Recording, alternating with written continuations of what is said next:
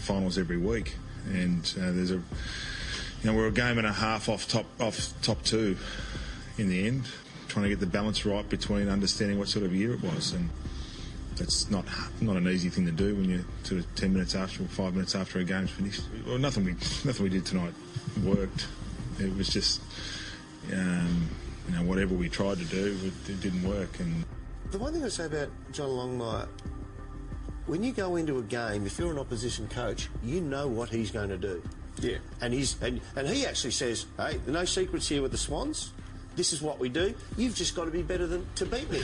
But it gives the opposition a chance to plan against him, knowing that he's not going to react to that what we put out there. He, he's he's a straight up and down, morally sound coach, but he doesn't throw curveballs at you. On the night, buddy, he's had six score involvements. Launches this one from outside 50. Franklin for goal number 50 for the year. And he's got it. we spoke about it a lot last year, clearly, um, and we've learned some really valuable lessons, um, which we're taking to this pre-season. Um, but it's, it's, it's last year's um, result. Last year, I suppose, what, what happened for us last year, we, we still haven't really touched on it as a group or mentioned it at all, really. But the culture of the Swans is often talked about, um, Damo, and uh, people can't define it. And to get rid of the handball in a hurry. Now Heaney so strong. What a finish from Isaac Heaney. I'm very proud to coach this group of young men. We continue to learn about ourselves. Last year, we learnt the value of getting our core DNA right as quick as we can. And hopefully, the opposition learnt that you, that you can never, ever, ever write us off. Tippett said goodbye over the break. Sammy Naismith goes down with a big knee injury. The boys performed well over the JLT period, and the season of 2018 is just about to get underway. This is True Bloods, the soon to be number one Sydney Swans supporter podcast. And I'm here in the studio at Podular with my co host, Madison Clark. Mads, how are you, mate? Tommy, I am just absolutely thrilled that it's round one again. I'm, I'm thrilled as well. The Mighty Swannies are going to be getting underway this Sunday at the new Perth Stadium. Twilight game. against the West Coast Eagles. We're going to get into all of that later. Today's topics the 2017 season review for the Swans, the preview for 2018, and the huge round one clash. Tommy Flanagan and Madison Clark here in the studio, and we're going to give you everything Sydney Swans here all year on True Bloods. Tommy, 2017, sum it up in one word.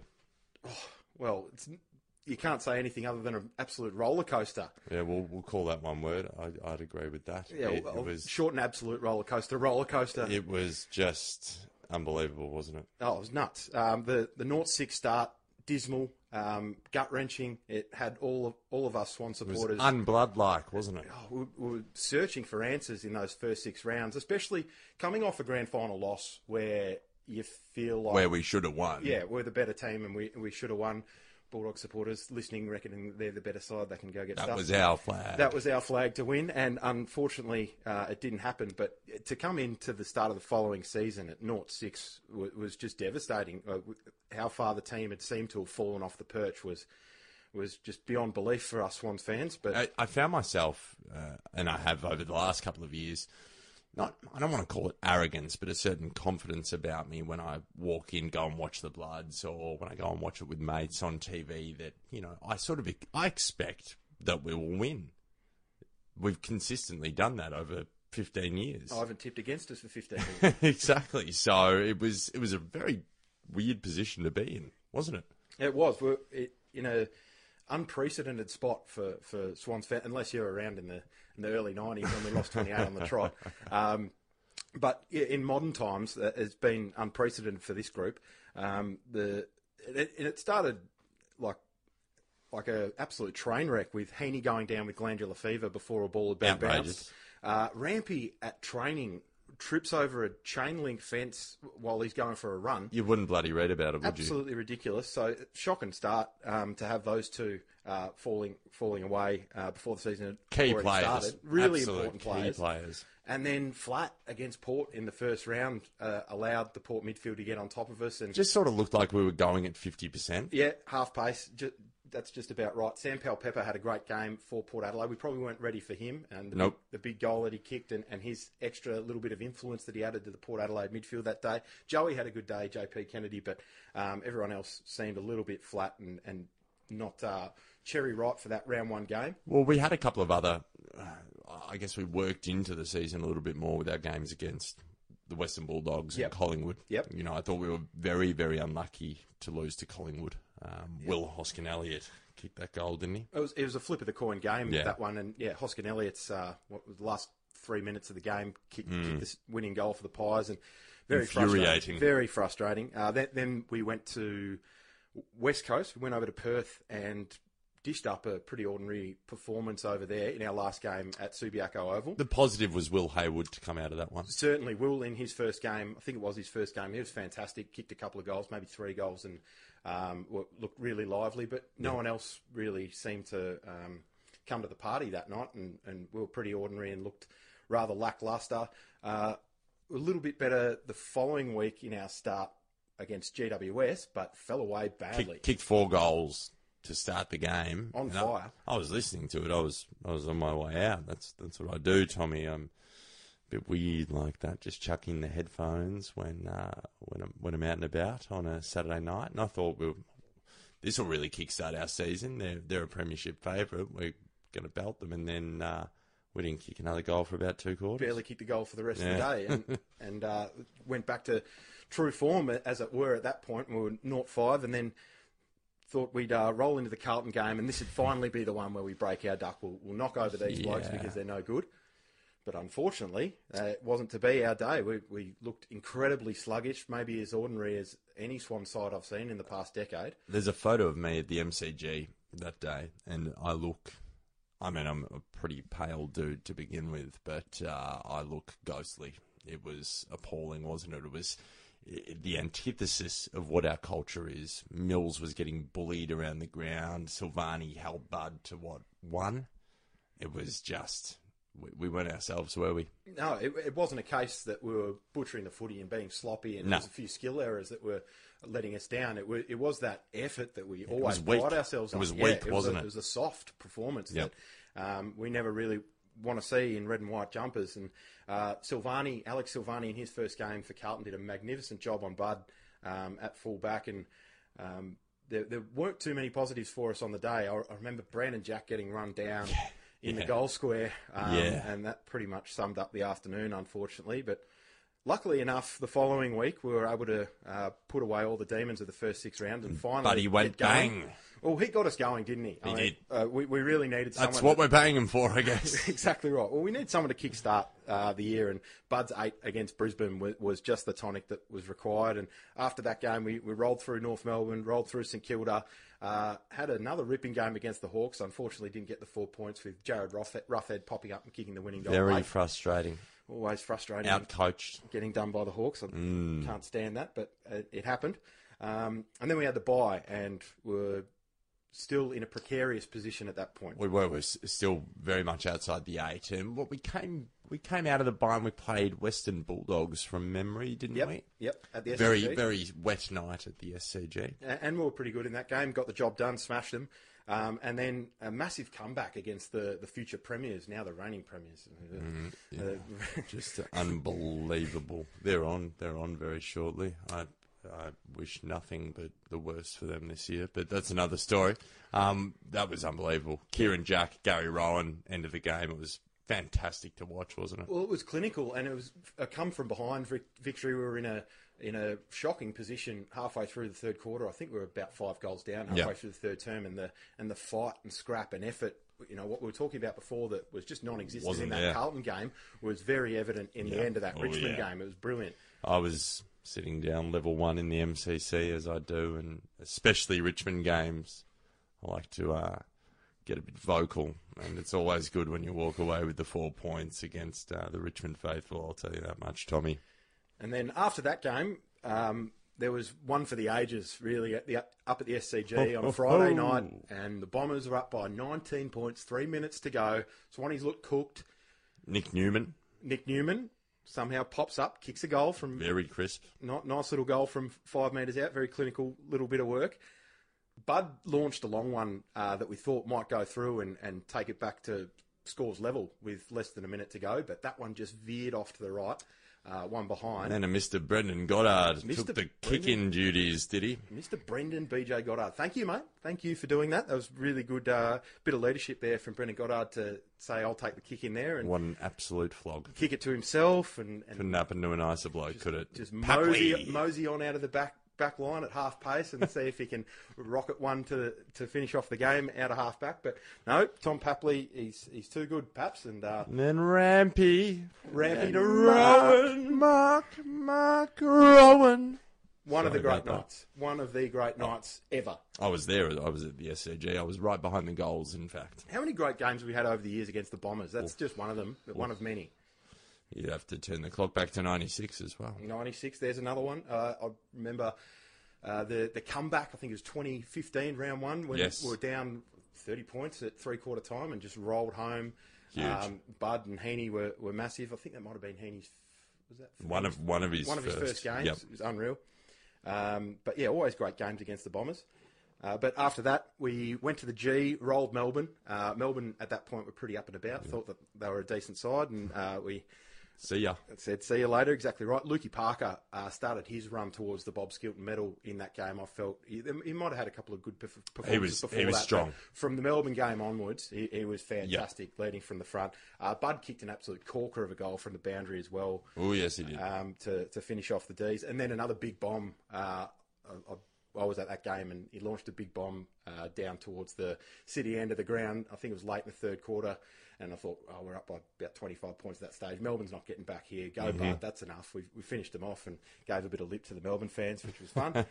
um, after that, smashed the Gold Coast as you'd expect, and then a great win in Western Sydney against GWS, who did a number on us in the 0-6 run, as we touched on earlier, where they got out to a nice little, we got out to a nice little lead, and then barely kicked a goal for the rest of the day. But it was a really good response over at Spotless. Uh, Paps kicked three, I think Bud maybe kicked three or four as well. Again, what was back was that toughness Yeah. and that, that tenacity that was missing for the first six rounds. And because GWS are a side that is you know, intrinsically tough, they've got guys like Heath Shaw, Toby Greene, those real mongrels. Oh, yeah. Yeah.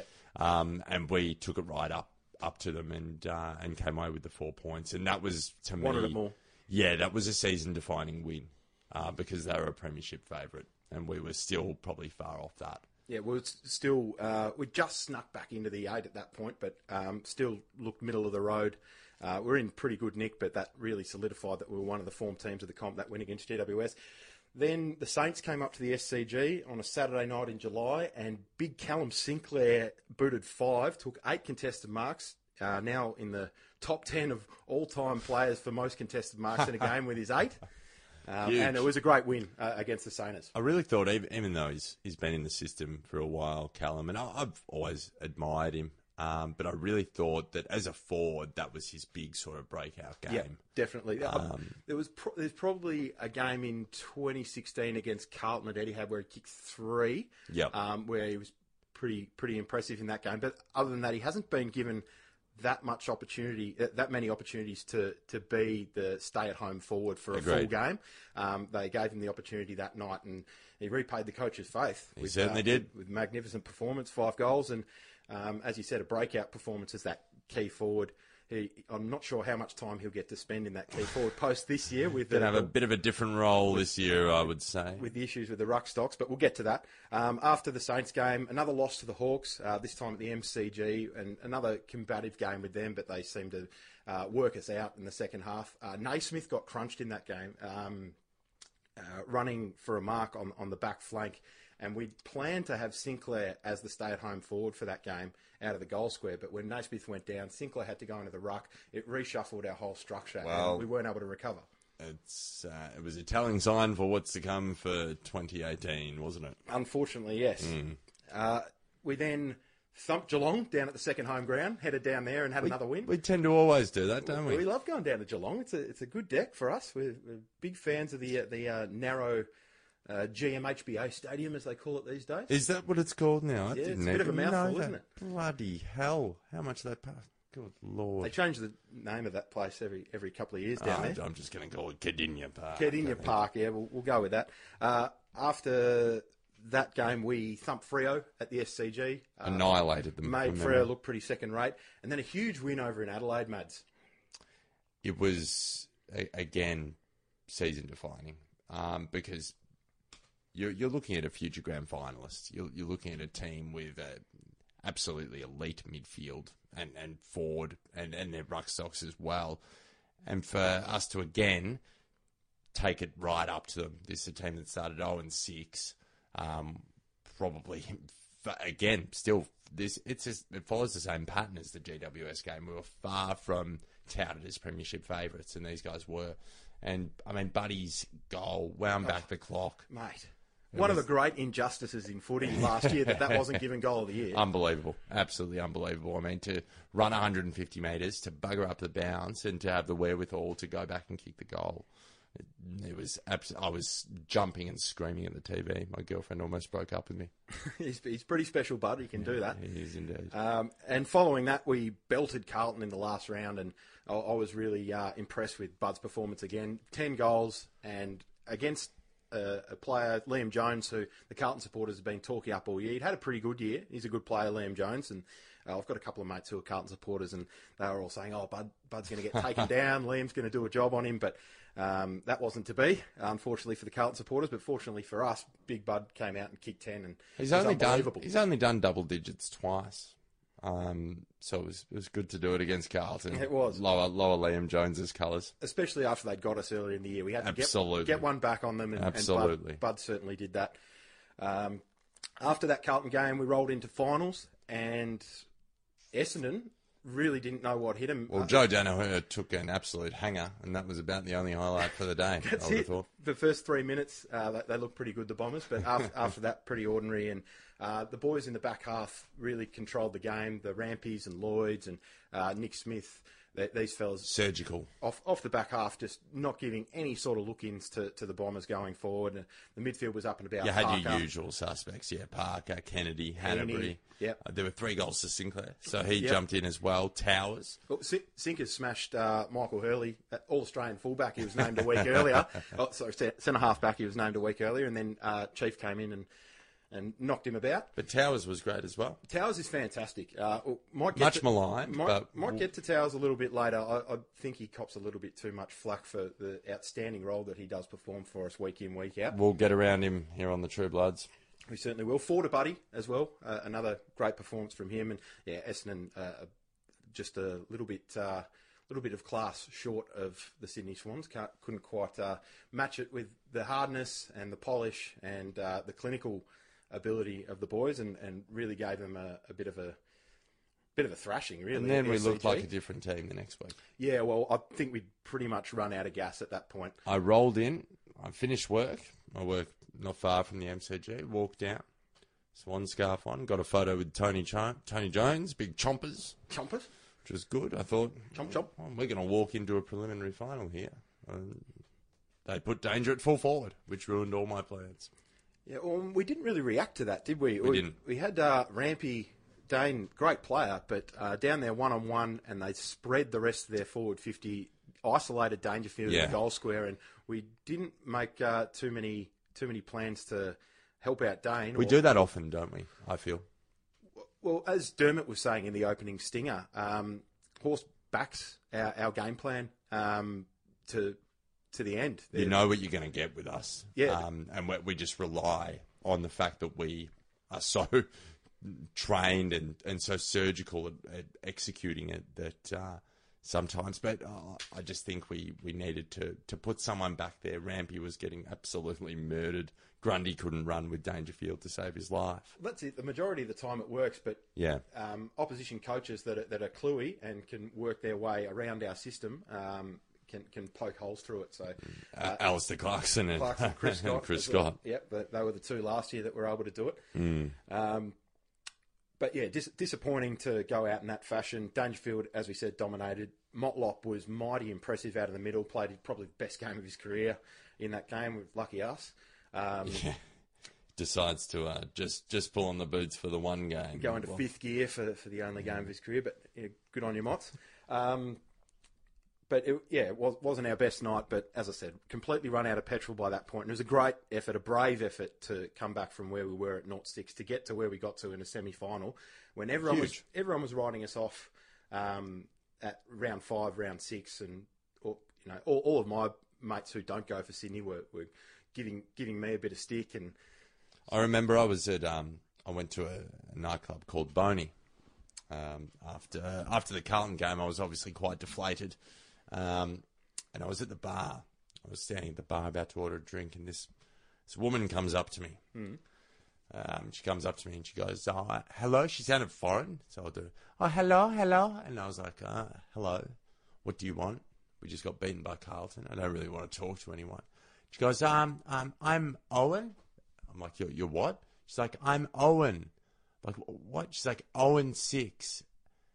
I get stuck. I look, I turn to my right, and I see a mate of mine pissing himself. He just sent her over to do that, and I would have gone home. oh, it was it was sort of the straw that broke the camel's back. So I'm glad we got up the next week. But seriously, after after we beat Essendon, I I was thinking.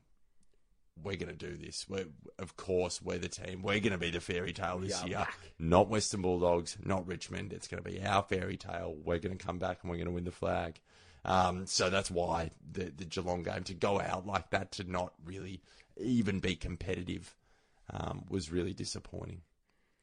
But th- that being said, still a great year. Huge. Still, still a Huge, mighty performance. phenomenal effort. Uh, and and what would you say if if you took one thing away uh, that you learnt about the 2017 season and the Sydney Swans in 2017? What would it be, mate? Well, I think you and I discussed this before. I think it's just the resilience. I mean, if if you didn't know it before, you you're constantly reminded of the fact that you cannot ever. Uh, somebody said that at the start of the show, I do believe. So you can't ever count us out, and and that's what You can never, ever, ever write us off. Yeah, correct. Correct. Um, and that's that's what we were reminded of. So that's that's certainly the the best thing to take from a season like that. Well, after the break, we're going to get stuck right into the 2018 season that is quickly, quickly Happening approaching. now. Yeah, it's just about to get started. And Good uh, Lord. we'll have everything Sydney Swans after this break on True Bloods.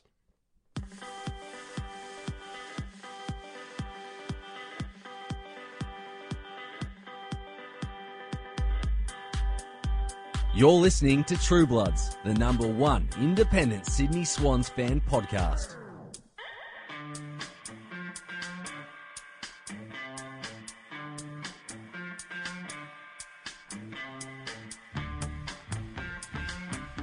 You're back on True Bloods, the soon to be number one Sydney Swans supporter podcast. I'm Madison Clark. Tommy, um, since it is the first episode, it's probably imperative that we just advise these listeners of who we are. Can you, can you tell me a bit of an bit of an intro per se? Um, can you advise our listeners why why you're a Swan, Tommy? Okay, so when I was a kid, don't hate me for this, uh, I was a Carlton supporter, born into a, Bloody hell! born into a Carlton family with Carlton parents and Carlton grandparents. Good Lord Almighty! Uh, but luckily enough, the, uh, a saviour came along and got me out of there. Who was the saviour? Uh, Benny Mathews, former Oh. Sydney Swans premiership player, 198 game, uh, former rotational captain in 2005, Benny Mathews. I Wasn't expecting you'd the great Benny Mathews. The great Benny Mathews, number four, the man who wouldn't give back Plugger his jumper when he, when he came back in 02. Very staunch on that. the number four. He liked his number four. Um, so Be- Benny is my mum's uh, cousin's son. So Benny's uh, dad, Roger, is mum's direct cousin. I'm sure you can find a better way to explain that. I'll probably can. Um, okay, so fam- bit of a family connection there. Yeah, yeah. So uh, when Ben got drafted, um, he started playing games. He played his first game in '97, uh, but it was just a one-off game. He started playing games uh, properly in the senior team regularly in 1999, and that's when I started going to Swans games. And after the game, we, we'd often spend time with Ben's family when they were down in Melbourne. They were based Yep. in Corowa.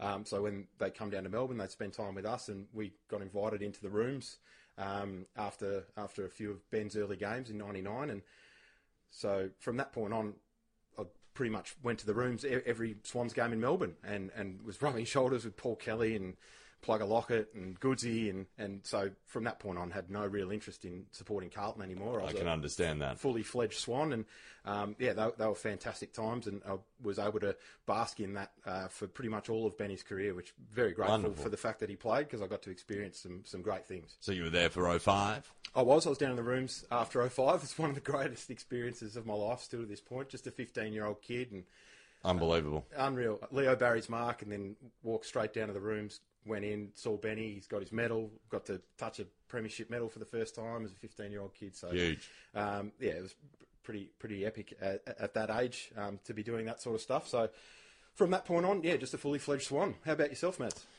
Well, I probably get in the same regard that you do now, being a, a Sydney supporter, the the uh, the uneducated uh, casual AFL fan would go, "Are you from Sydney?" No, certainly not.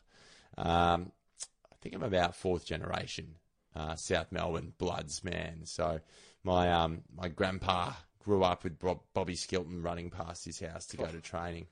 Um, so that's how entrenched it is in the Clark family. Um, fairly uh, fairly happy with that outcome, to be honest. Um, I I grew to grew to absolutely adore them, even though it was weird when I was young at school. No one else barracked for Sydney, but uh, but but I love it. I love it. I, lo- I love that club so much, and um, I'm so happy to. Uh, my my grandpa, God rest his soul, um, in in the last couple of days when he was sick, he sort of reminded me, he's like, you, you don't know how lucky you are.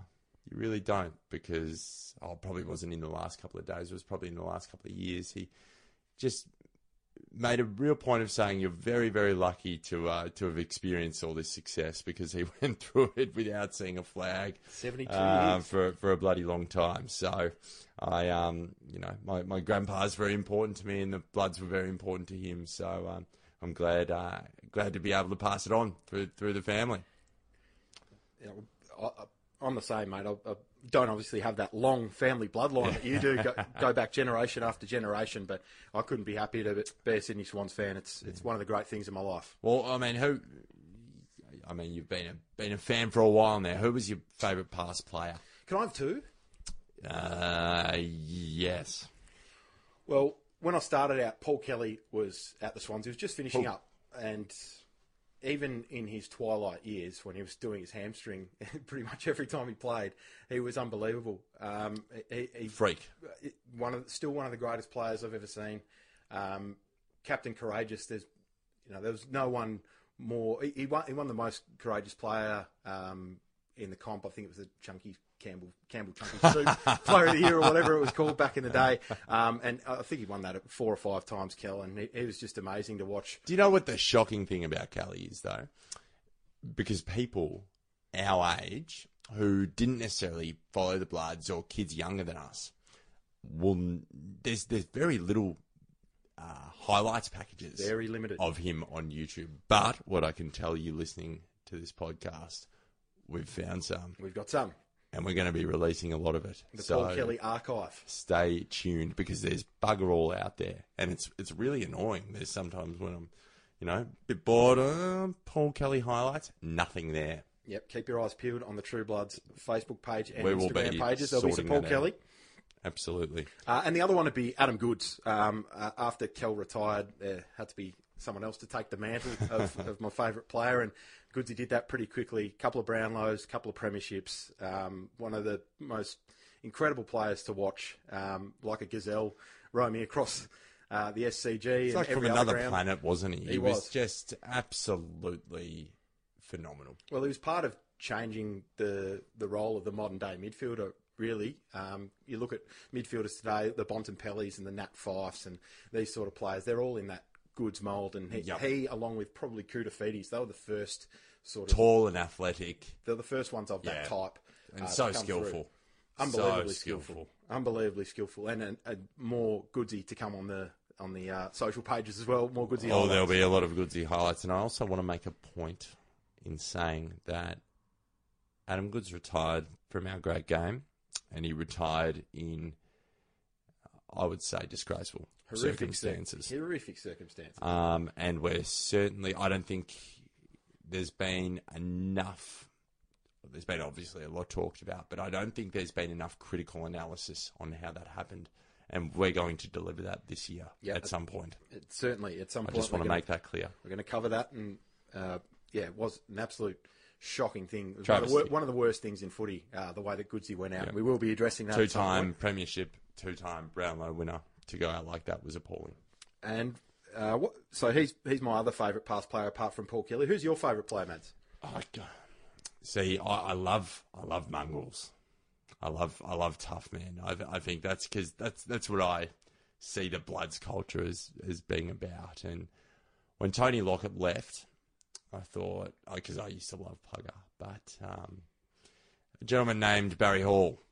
Big bustling Barry oh Hall. yes, I adored that man. I think he is. he- He was just unbelievable, wasn't he? premiership He- captain. he- well, he was a premiership captain. Um, his his leads were just sensational. He's quick for a big man. He'd dance around people. It was so good watching him play, and I mean, you can't get past how accurate he was. Well, everyone remembers him for being the big brute Barry Hall Yeah. who used to whack people. He was quick. He, he was athletic. Yeah. He was mobile. He had the safest hands. He had a Yeah. dynamite set shot. And he'd ruck in the forward line. He would, yeah, and that and that gave us heaps. That gave us plenty. Yeah. Give Um, Jason Ball and Darren Jolly a rest. It was an extra element that other sides just didn't have. That big hulking full forward slash ruck option. Yeah, incredible, Baz. The way he went about it. People talk about the likes of Fevola and Lloyd and, and these sort of guys, that, you know, clunking the ball at 50 and then going back from 55, 60 to take the big set shot. Barry was just as good as those blokes. every day of the week. Um, so he's he's my favourite pass player, to be honest. What And, about um, current? Who, who would who would my man be? Who would your man be? Your Well, man I in just, the- I just mentioned uh, I like the mongrels. I do like the mongrels, Tommy. Got another And mongrel for me? I've got another mongrel. Zak Jones. Oh, Zak Attack. I thought he was that was the most important signing last year. Was it last year? Yep. Yeah, it was last year. Most important signing. You don't let a player like that go. You you need that sort of grunt. Sam Naismith offers it as well, Yep. but we don't have him now. Yep. So you You're have need to do enough work for two now, Zak. well, that's the thing, and he's only little, but I'm sure he'll get the job done. Yeah, but he- he, he, every time there's any sort of scuffle, he's just there with this big cheeky grin on his face, and I, it, there's something about he butchers it by foot. He absolutely butchers it by foot. He's got to learn to kick. But- He's working on it. he's working on it.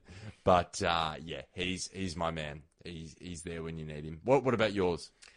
Oh, well, I've got a little bit of a conflict of interest with, with my man, uh, as we're as we're calling it in the in the current Sydney Swan squad. I used to go to school with. We mentioned him earlier, uh, Cal Sinclair, the big chief, Chieftain. um, big chieftain. Um, went to school with him um, for six years through high school and uh, watched his development closely uh, with uh, Collingwood and Port Melbourne in the VFL, and then Subiaco in the WAFL, and then West Coast, and now with us at, at the Swans. And he's developed from well, at, when he started as a as a youngster, he was a natural key forward, natural lead up centre half forward, key forward, and um, had to develop other strings to his bow to get drafted. Went over to the West, learned how to. When did a- he get drafted? What age?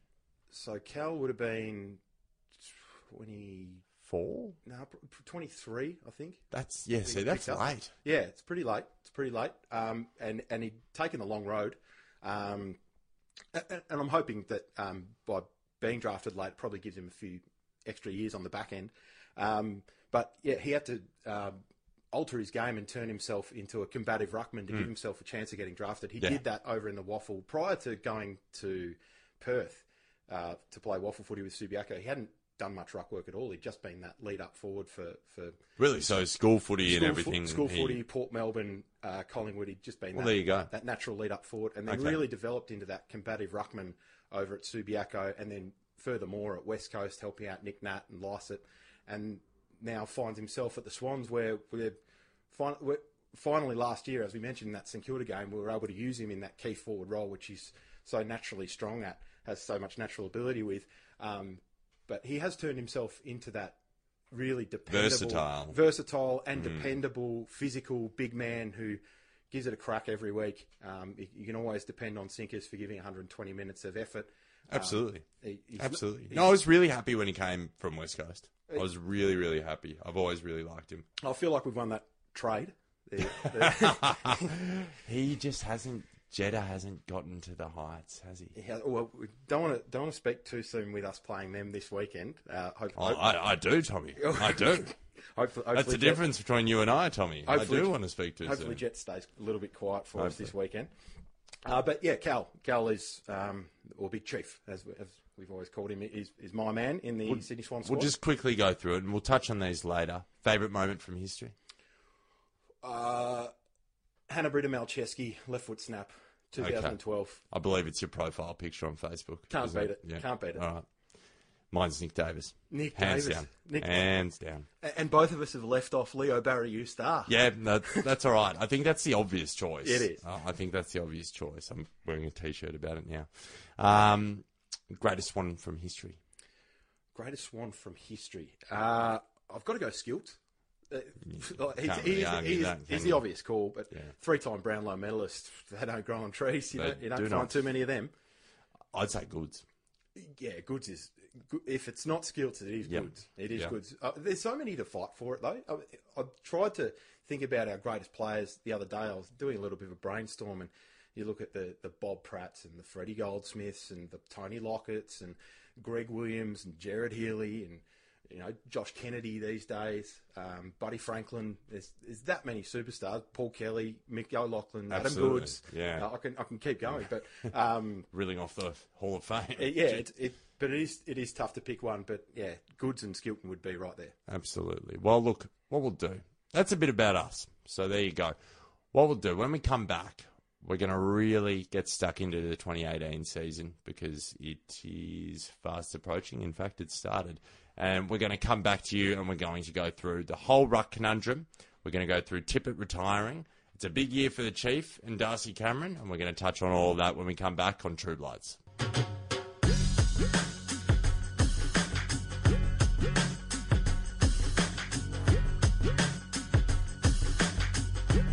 You're listening to True Bloods, the number one independent Sydney Swans fan podcast.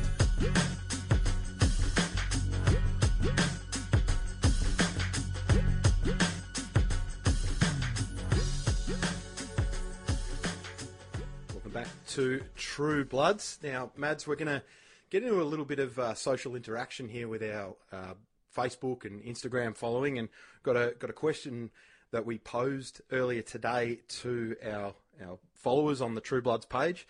Uh, which new blood are you most excited to see in season 2018, and why? And we've got a few responses from We the did, uh, didn't we? from the pundits that we've got on the uh, on the True Bloods page, and um, I'm going to read a few of those out to you now. That'd be absolutely unbelievable. So Paul Engeliner said uh, he can't wait to see Matthew Ling breaking lines with his blinding pace. That one from Paul. Huge, Uh, Paul. Ollie Healy says uh, Stoddart. I'm going to love his run and disposal off. the He's going to be line. huge, He's gonna be- isn't he? He's going to be great, Ryley. We'll, we'll touch on uh, his background in a moment when we do a preview of 2018. Uh, Michael, McCart- no, that'd be Michael McMahon. Um, said he was also very impressed with Ryley Stoddart. And Diane Graham says McCartan looks exciting, the next big power forward. And uh, we're, we're all very excited about Tommy He could well be. He what, could well be. what he's about to do. Um, Well, let's get stuck into 2018 because we're here. It's it's happening as we speak. the season is upon us. It is. Um, it's been a bit of a strange one because at the start, I was very excited, probably around sort of Christmas time, I was very excited to see what Tippett does this year because I, I think it was very, going to be a very, very big year for him and to, to see him retire. Um, I was pretty disheartened because he's much maligned, as as we all know, and I've always been a staunch defender of uh, Kurt Tippett. Um, I think the the way he's carried himself yeah, in his time with the Bloods has been tremendous, um, especially under such scrutiny. What what do you think? Yeah, he's unfairly maligned. Uh, too many people uh, willing to sink the boots into Kurt Tippett without a full understanding of, of how much effort he's actually put in. He plays through injuries. He he does. It's it's the club before anything else um, for Kurt Tippett, and I think people don't really understand that. The only problem being is when you've got a Kurt Tippett uh, playing through injury, you're only getting really ten percent of him, um, which is the problem, and that's why it was such an issue. But it, it was a selfless move from Kurt, Kurt to uh, become that injury-prone player, really. We, he, um, we lost Mike Pyke a little bit earlier than we probably thought that we were going Yep. to. He retired um, uh, pro- probably uh, six months before we, we thought it might happen, and um, Kurt was thrust into that ruck role. Uh, we, were, we were a bit top-heavy in the forward half with Reid and Franklin had come across um, in 2014, and Well, it put Kurt in a position where he came to the Swans as the billboard forward, the the man. And when Buddy came, um, you know, it overshadowed him obviously a little bit. So he had two options. He could let his ego take over and have a sook, or he could be agile and be adaptive and and turn himself into a different player, which he did. People forget he was uh, in all Australian form as a ruckman. 2016. First half of 2016. Yeah, Gawn was the All Australian ruckman that year, but I'd say at round 12 before Kurt got injured, he was right on par. Hundred percent. It was it was unbelievable that year, and that's the thing with Kurt. We've seen his best footy in bursts. The start of his time with the Swans in 2013, after he served the trade ban or whatever that was with Adelaide. Very strange. Not sure what that was. Um, but after that, I think it was the back 10 or 11 rounds of that 2013 season. He monstered the comp. He was the leading goal kicker in that period of time. In those last 10 or 11 rounds, kicked 40 goals. He was untouchable. Yeah, he was. He was really good. Just clunking marks, kicking goals. It was. It was vintage Kurt Tippett, um, and people just sunk the boots into him. uh, yeah, unfortunately, going to the ruck ruined his legs um, and, and led to his eventual retirement and on-field demise because his body couldn't. Eventually, eventually, it couldn't cope with the the rigors of 2018 professional footy. But he's, you know, he's too maligned for, look, for the yeah. player that he was. He was. If he wasn't on, that's the thing about Kurt. If he wasn't on the salary that he's on, no one would say anything. No, about it. that's the thing. If if, If he was on uh, seven hundred thousand dollars a year, Yeah, if he was on 500k a year, everyone would be going, "Oh, Kurt Tippett, what a great player! No what problem. an awesome player!" But you're 'cause getting value for money, right? Because you know he gets injured, and he'll sometimes bob up and kick three goals. but because of his salary, the pundits, you know, justify their opinions that he's no good and he's overrated and overpaid, and but uh, he shouldn't be shouldn't be as maligned as he as he was, Kurt. And the loss of Kurt is, I guess, compounded by the fact that we've now lost Sam Naismith. Yeah, it's devastating that we've lost Sam. He, as you mentioned uh, in an earlier segment about Zak Jones, Sam really is that enforcer.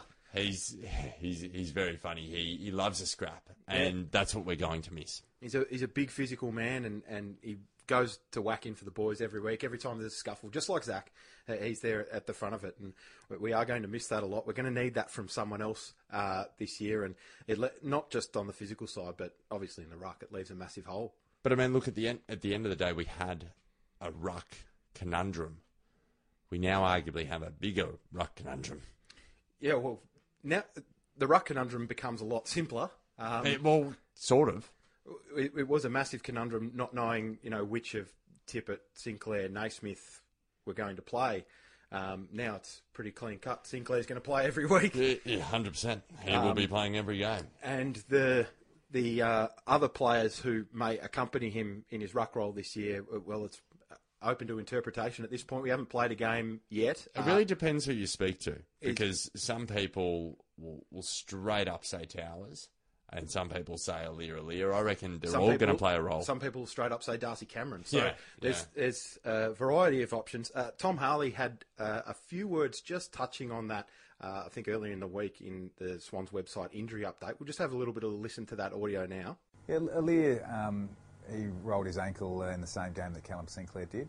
Um, they've been rehabbing together. He's slightly behind Callum, so um, look, we'll test him on Thursday to see what his weekend looks like this weekend.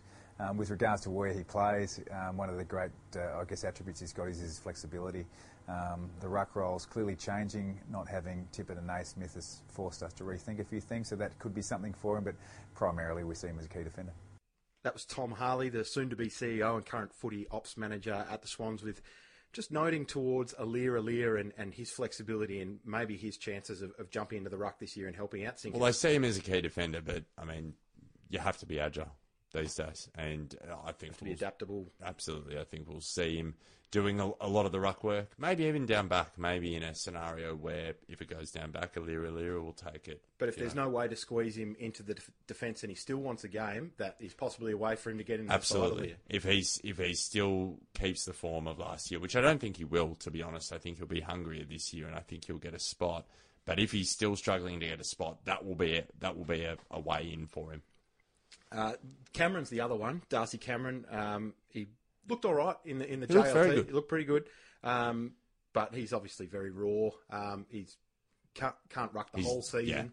Um, but he's going to be in there in bits and pieces, Darcy Absolutely. Cameron, and, and we'll get to see what he's all about at some point throughout the year. Very excited to see what Darcy has to offer. But it's ma- it's mainly on Cal, isn't it? It's it's It's a big year for him. it's sinkers and whoever can help him. Yeah, correct. It's it's not as if we've. It's going to be sinkers and Cameron sharing fifty percent of the load. It's going to be Cal doing a lot of work and everyone else sort of chipping in here and there where required. Absolutely. Now, tell me, I mean, there's a few players that have had, I guess, question marks over them um, over over the journey. I'd say Sam Reid's one of them. Yep. What What are your thoughts on Sam? What's his? Where do you see him in 2018? What's his role? What can he offer?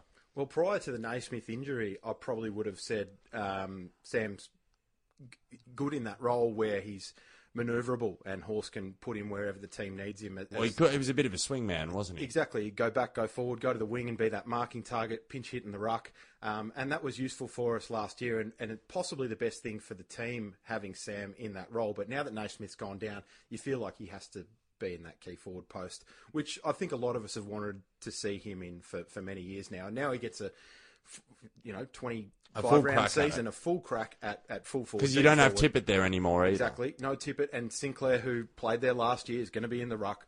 Um, maybe Reid helps him out. Maybe they rotate a little bit. Sinclair goes to full forward and Reid, go, Reid goes in the ruck occasionally. But I'd say that's probably um, it's more likely that Reid is the forward and Sinclair's Yep. the ruckman most Yep. of the It could, again, it could be the making of Sam. Sam's been again much maligned, and I've been a critic of Sam Reid's. To be honest, I think he's got that much potential.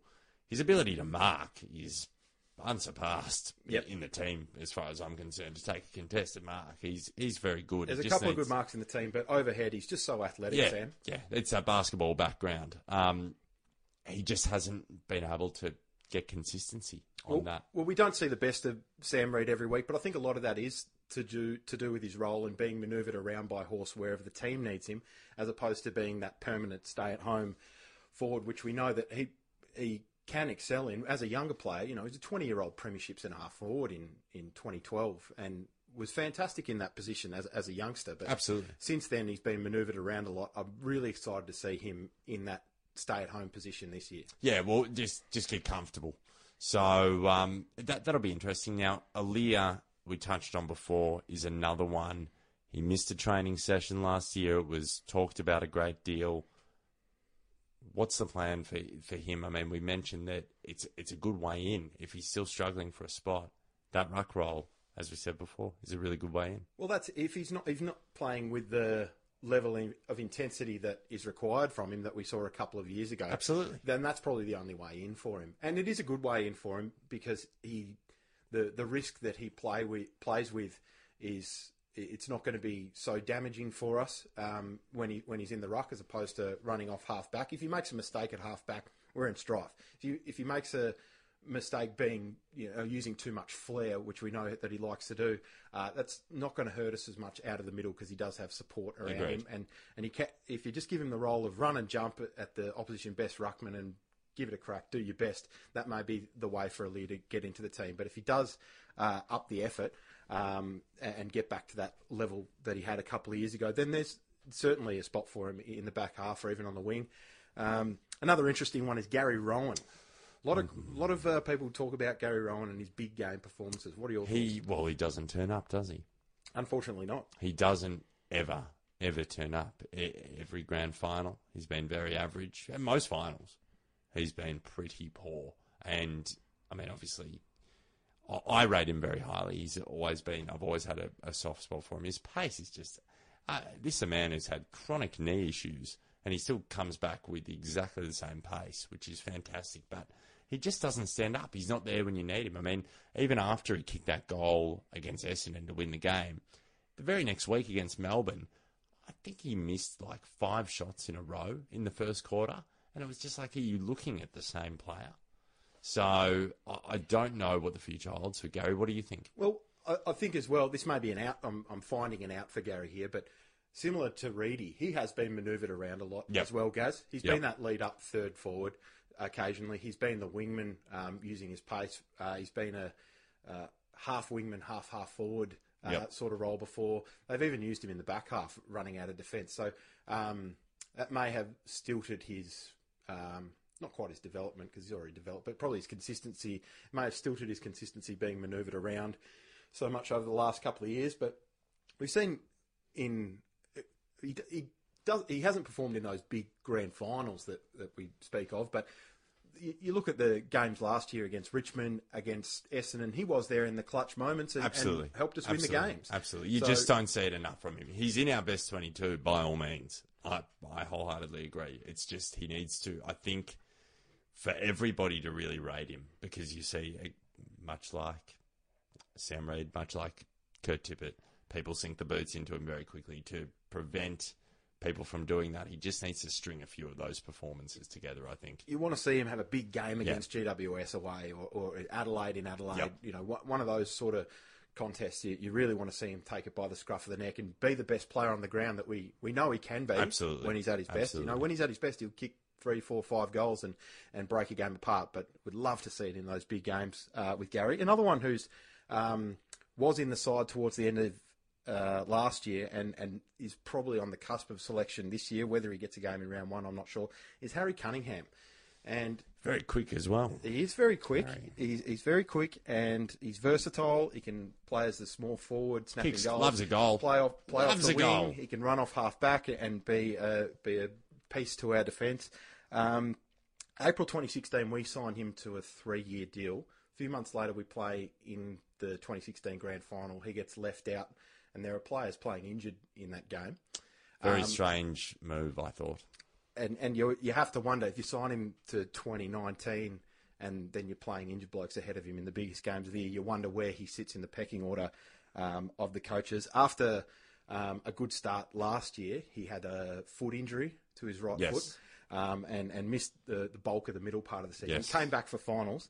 Um, but where, where do you see Harry? Do you see him in the 22, or is he still? I hope so because he's got that. He's got blistering pa- pace and he loves a goal. Um, and he's again very versatile. But you just you probably think there's a couple of guys that could go ahead of him. What What do you think? A couple of guys who perform well in the JLT. Well, let- let's have a look at the fringe uh, players in our, our side that are on the cusp of, of regular selection. Well, that's the thing, and they're a lot younger they are. than Harry, unfortunately. and one, one of those younger players is Ollie Florent. Um, Yep. and, he, he's going to look to break the. Very clever, oozes talent, skill, ability. Um, but is he is he ready for the rigours of you know big bodied AFL players crashing into him every week? You saw him in um, which game did you watch him in that you found that he potentially looked a little bit off the pace? I'm pretty sure that was our um, interclub unofficial match against the Giants, our first hit out of the Right. year, and he, wa- he was a little bit behind the pace. I think. thought he looked pretty good when we moved into the JLT. Yep. Um, I think he just needs to put on a little bit more size, and he'll be fine. He's still he's still very little, but he's pretty slick, isn't he, skill wise? Yeah, the only worry over him is whether he can, you know, put out a full year against those bigger bodies. Yep, absolutely. Um, but the, the talent is definitely there. Uh, Robbie Fox, you saw a fair bit of him in the JLT. He's Saw a fair bit of Robbie. Saw a fair bit of Robbie. Um, bit of depth in the midfield. I think he can come through there. Bit bit, bit of a bigger body, um, and he's got some pace as well. But uh, time time will tell. I think you know. Who said we didn't have a, a lot of depth? Uh, Terry was Terry Wallace. Terry Wallace earlier. In the I week. think we've got depth. No I think Ro- depth? Robbie Fox is, is one of those people that, that can come through um, when, when others need a spell through the midfield. And he, he looks ready made. He only he's only played about five games, I think. He's combative. He, he seems to have gone up a little bit in pace, and you noted his composure was, was impressive in the JLT. Yeah, yeah. He he looked looked re- pretty calm, whereas in other games I've seen him play, he's looked a bit lost.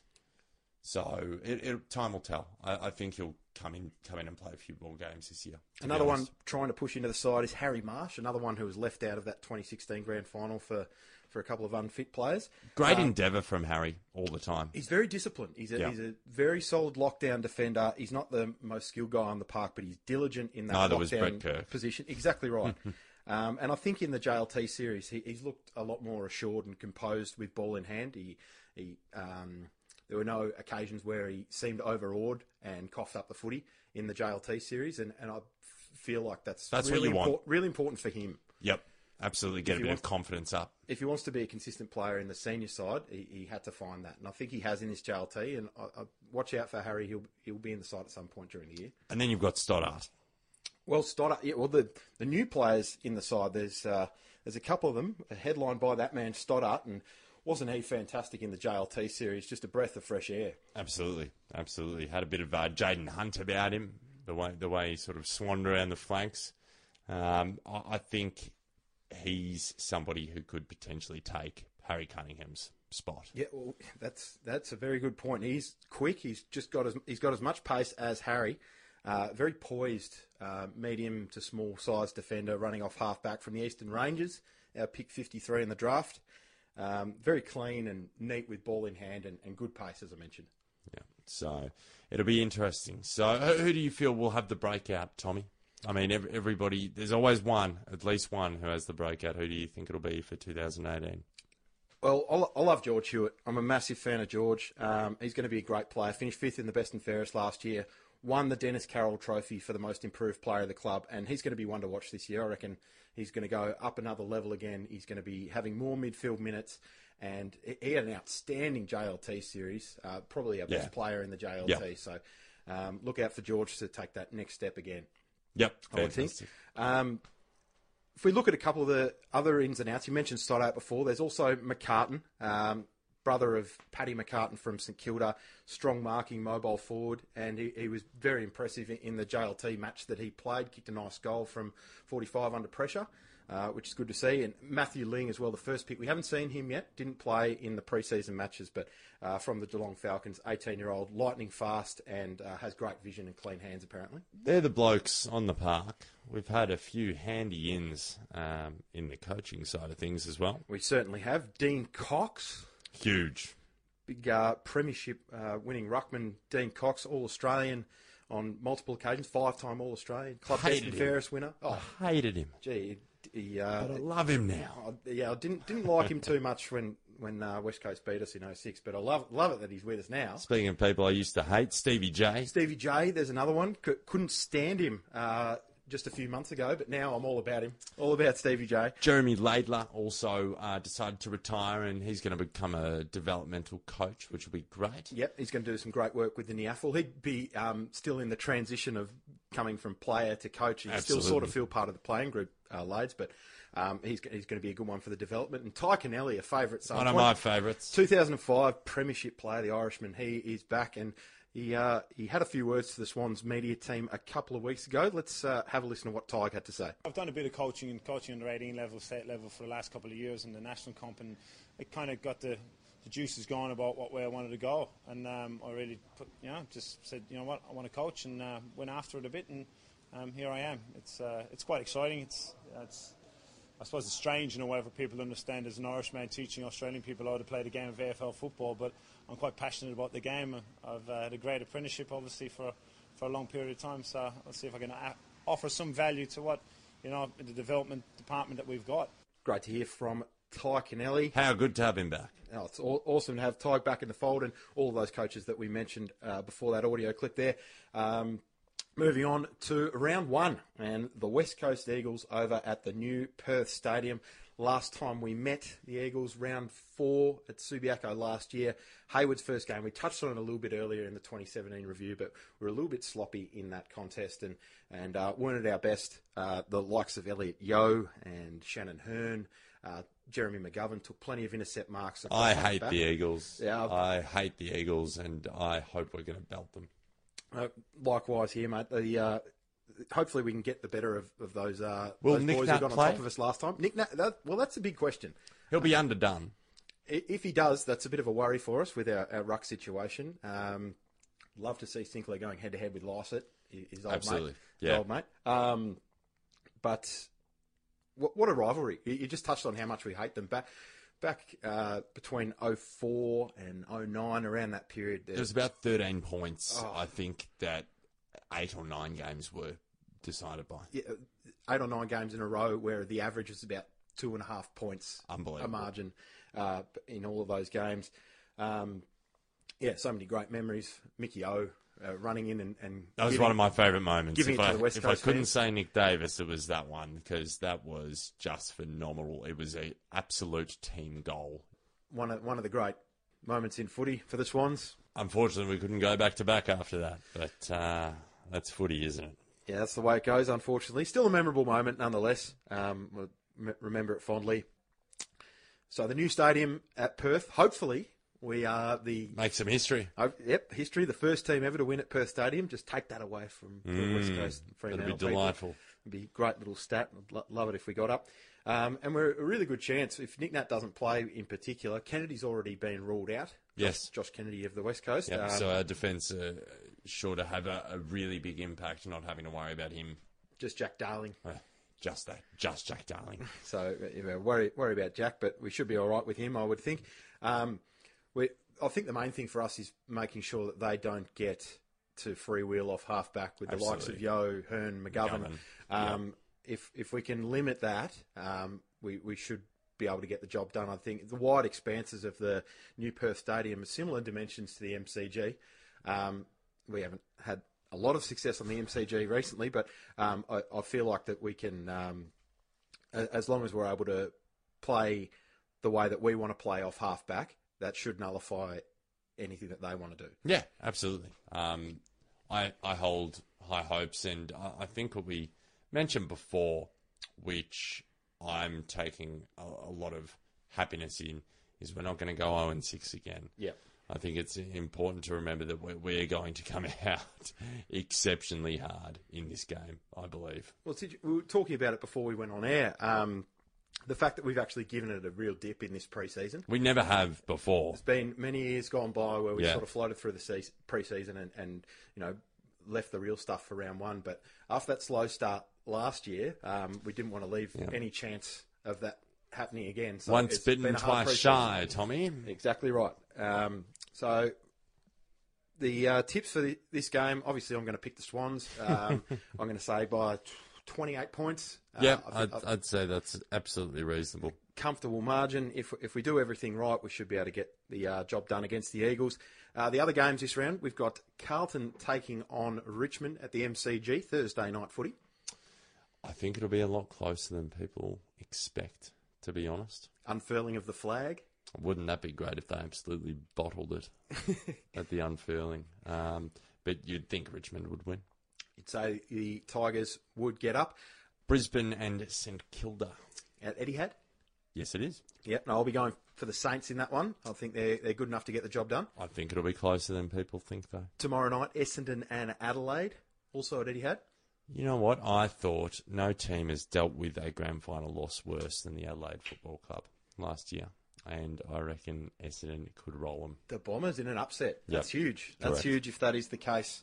Essendon fans would be uh, pretty up and about if that if that took place. I feel like Adelaide will get the job done you- with uh, well, yeah. new recruit Bryce Gibbs. You know, coming off uh, grand Silk. final, they'll be hurting, um, and I think they'll come over to Melbourne and, and have a nice win against the Bombers.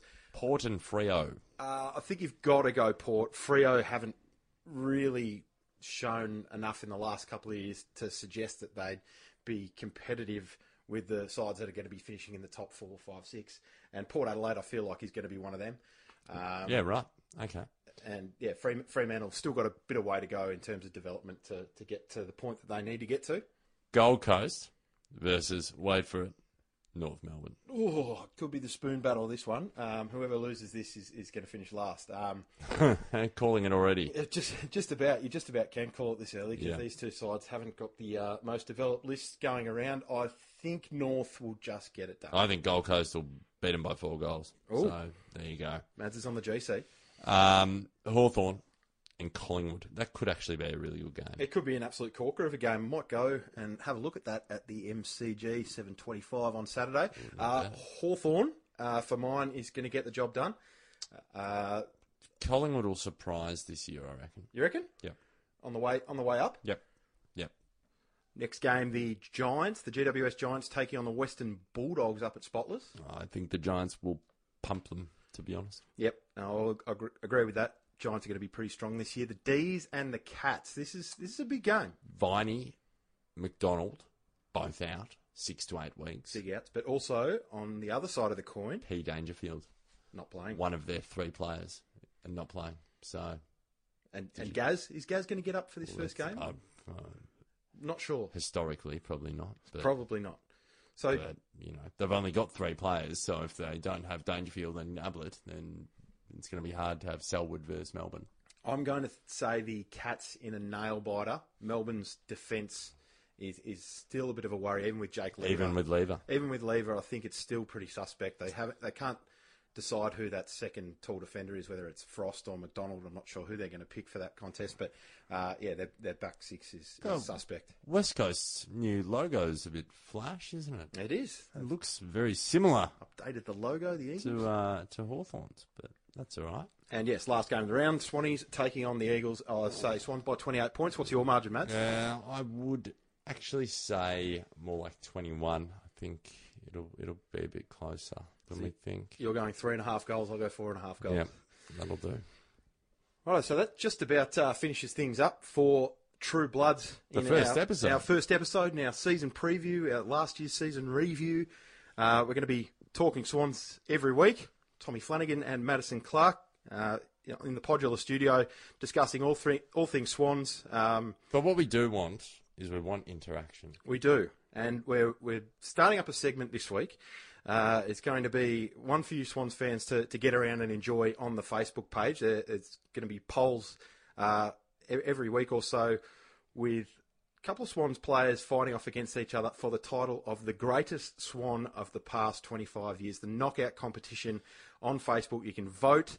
Uh, as of uh, Friday morning, we're going to have the poll up on the Facebook page, so you can jump on there. And the first matchup is going to be Brett Kirk taking on Jude Bolton. Winner goes through to the quarterfinals. Well, it's a huge one to begin with, isn't it? So that is one to look out for this year. The greatest swan of the past 25 years competition on the True Bloods Facebook page. Check that out this week and register your vote for Kirky or Jude. Now, just before we go, I I want to make it very clear why we're doing this. And it was made even more evident to me this week when football shows started coming back on 360, footy classified. I watched them all Where because I were love we? footy. Where were we? That's the thing. We're never there. I sit there, watch footy classified for an hour. I have a busy life. I work full time. For me to stay up that late, I want to see a bit of bloods, and I never do. We could be the best team in the comp. We could be the worst team in the comp. We wouldn't know, judging by the by the media. And that's why we're doing this because we want there to be some sort of content out there. So hopefully this brings some sort of um, satisfaction or happiness to uh, long-suffering blood supporters who don't uh, don't get to hear a peep Get no kudos from, from the mainstream media. media. No, it's outrageous. So that's why we're here. That's ho- why we're doing it. Hopefully, we, we can uh, do the boys a bit of justice and, and, and cover the boys well all year Hopefully. from the Swannies. because it's a travesty. But anyway, very exciting. It's going to be a good 2018, and uh, it's going to going to be really good to be involved. Mate, I'm pumped for Sunday night, 7.30 Australian Eastern Time. Over at the new Perth Stadium, the Sydney Swans taking on the West Coast Eagles in a round one blockbuster. We can't wait for it, and we'll see you next week on True Bloods. I'm Madison Clark. That's Tommy Flanagan. Take care. We'll see you next week. This has been a Podular Media production.